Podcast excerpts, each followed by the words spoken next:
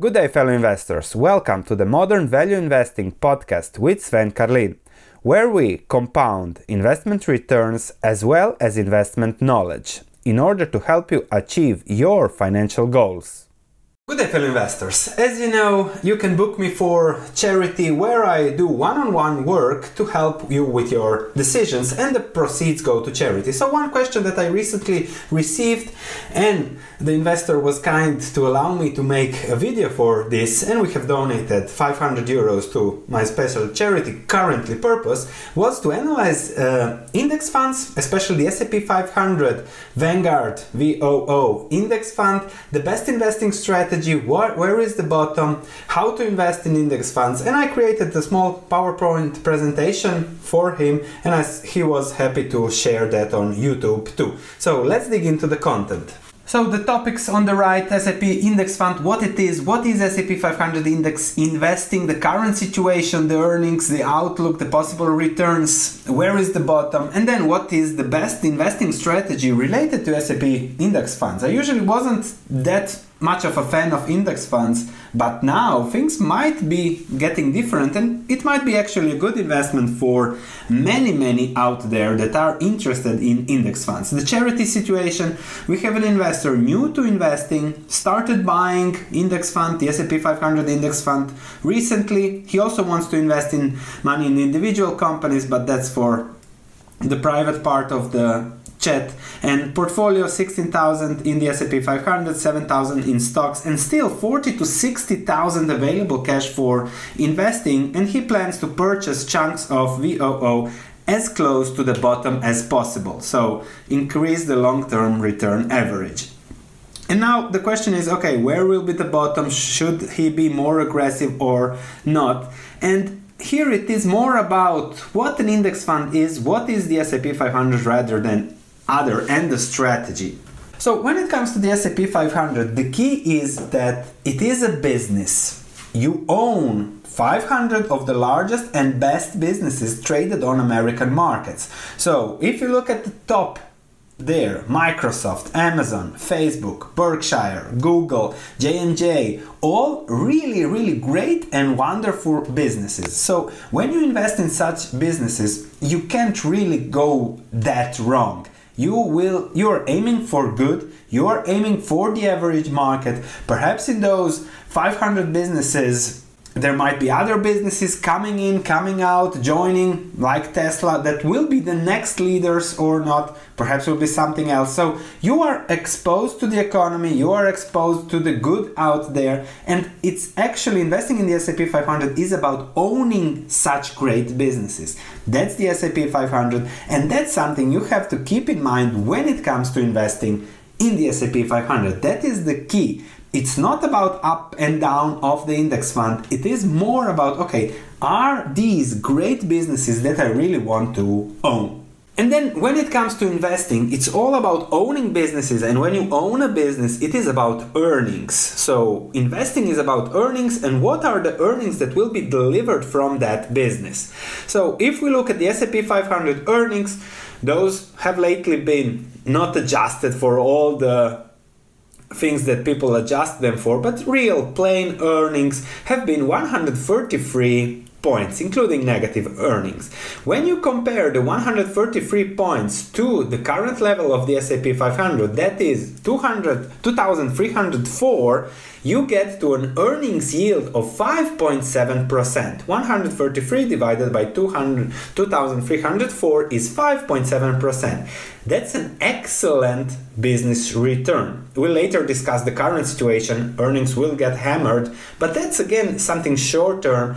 And you see the long term line of earnings for the last 150 years, those earnings have been with ups and downs constantly have been constantly going up and that is the key when it comes to investing and owning great businesses a month, a month ago the S&P 500 was at 3380 points and the earnings yield was just 3.9% the 2 percentage points difference between now and then is extremely important when it comes to investing and makes an index fund again an attractive investment for many of you.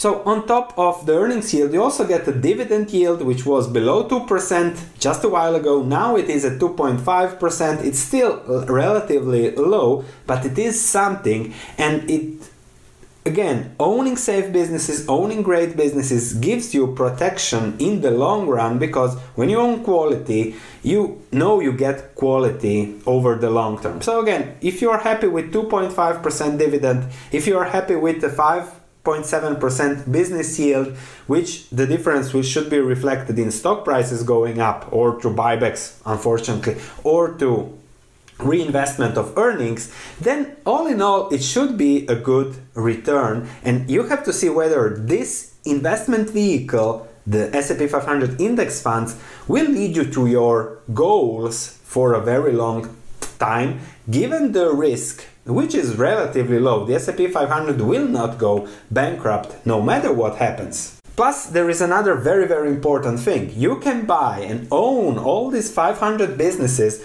with a yearly cost of 0.03%. It was 0.04. I was surprised. Okay, the cost went even lower. So it's practically free ownership of these businesses. This is thanks to Vanguard's scalability of things. So it's really you put it on automatic drive, so autonomous drive in autonomous investment, really low, low, ridiculous fee, practically no fee, and you can buy them, you can add to your accumulative portfolio, don't have to think about anything else, and you get a good return. That's the point of the S&P 500.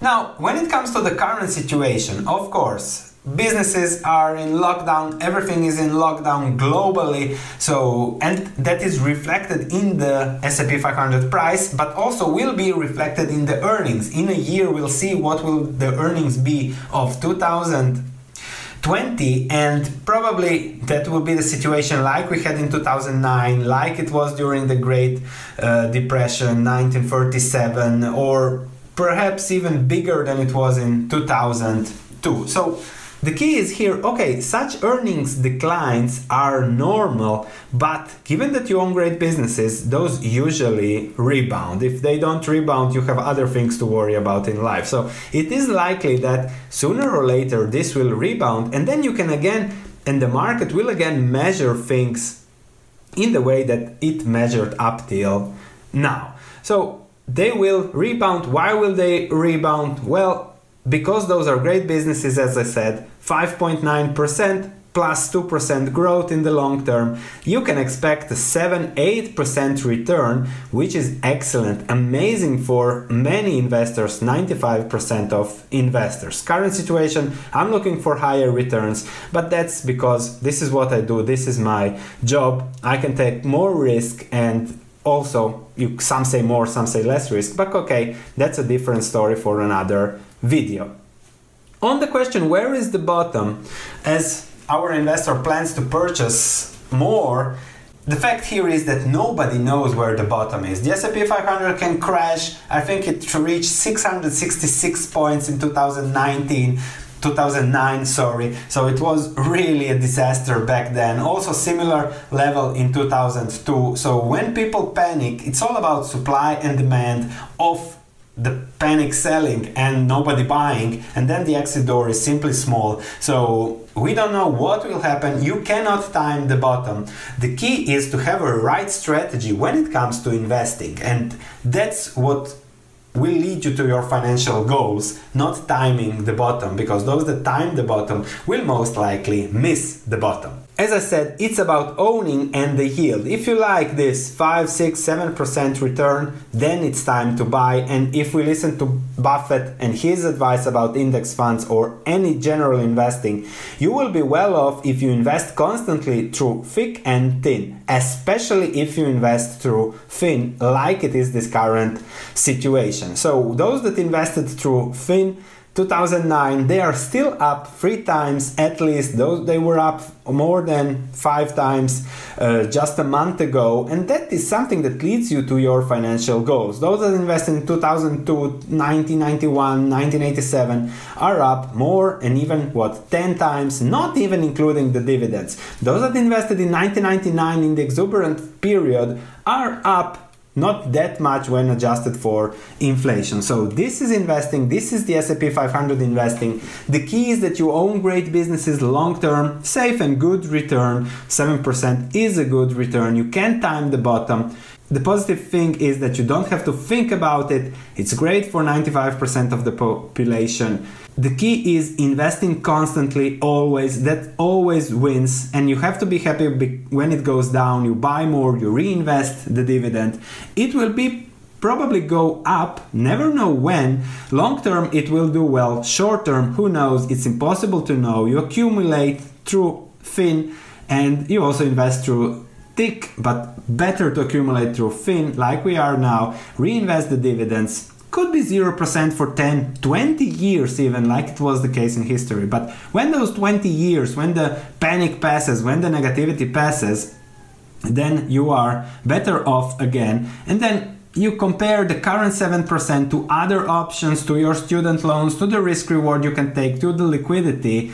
And you can also keep in mind that 20% yearly returns can also be the case if the S&P 500 bounces back to previous level, especially at the current zero interest rates. So I hope this helps you in seeing how an S&P 500 investment index fund fits you and your personal investing goals. Whenever I do these charity uh, discussions one-on-one with investors, it's mostly about their personal situation and reaching their financial goals and what is the right vehicle risk reward to get them there. It's not so, so much okay when to buy the S&P 500. That's impossible to answer. And I also said, I also thought, okay, how can I give them value because I don't know where the bottom will be. But then I figured out it's the value I give is not by talking about when it's this to buy, you can sell it 20%. No, it's about having the right strategy long term to reach from point A where you are now to reach your long term financial goals. And you have to see how the S&P 500 fits that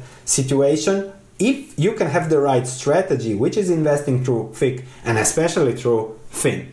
Thanks for listening. If you have any comments, please let me know. If you enjoyed this podcast, please leave a five star review as it means a lot to me. Thank you, and I'll be speaking to you in the next episode.